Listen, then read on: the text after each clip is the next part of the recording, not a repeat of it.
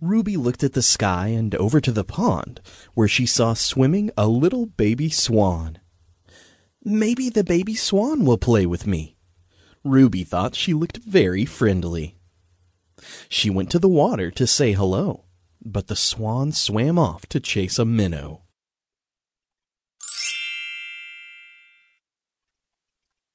She hopped along to find some lunch and ran into acorns piled in a bunch. She turned around as fast as can be to see a red squirrel dart up the tree.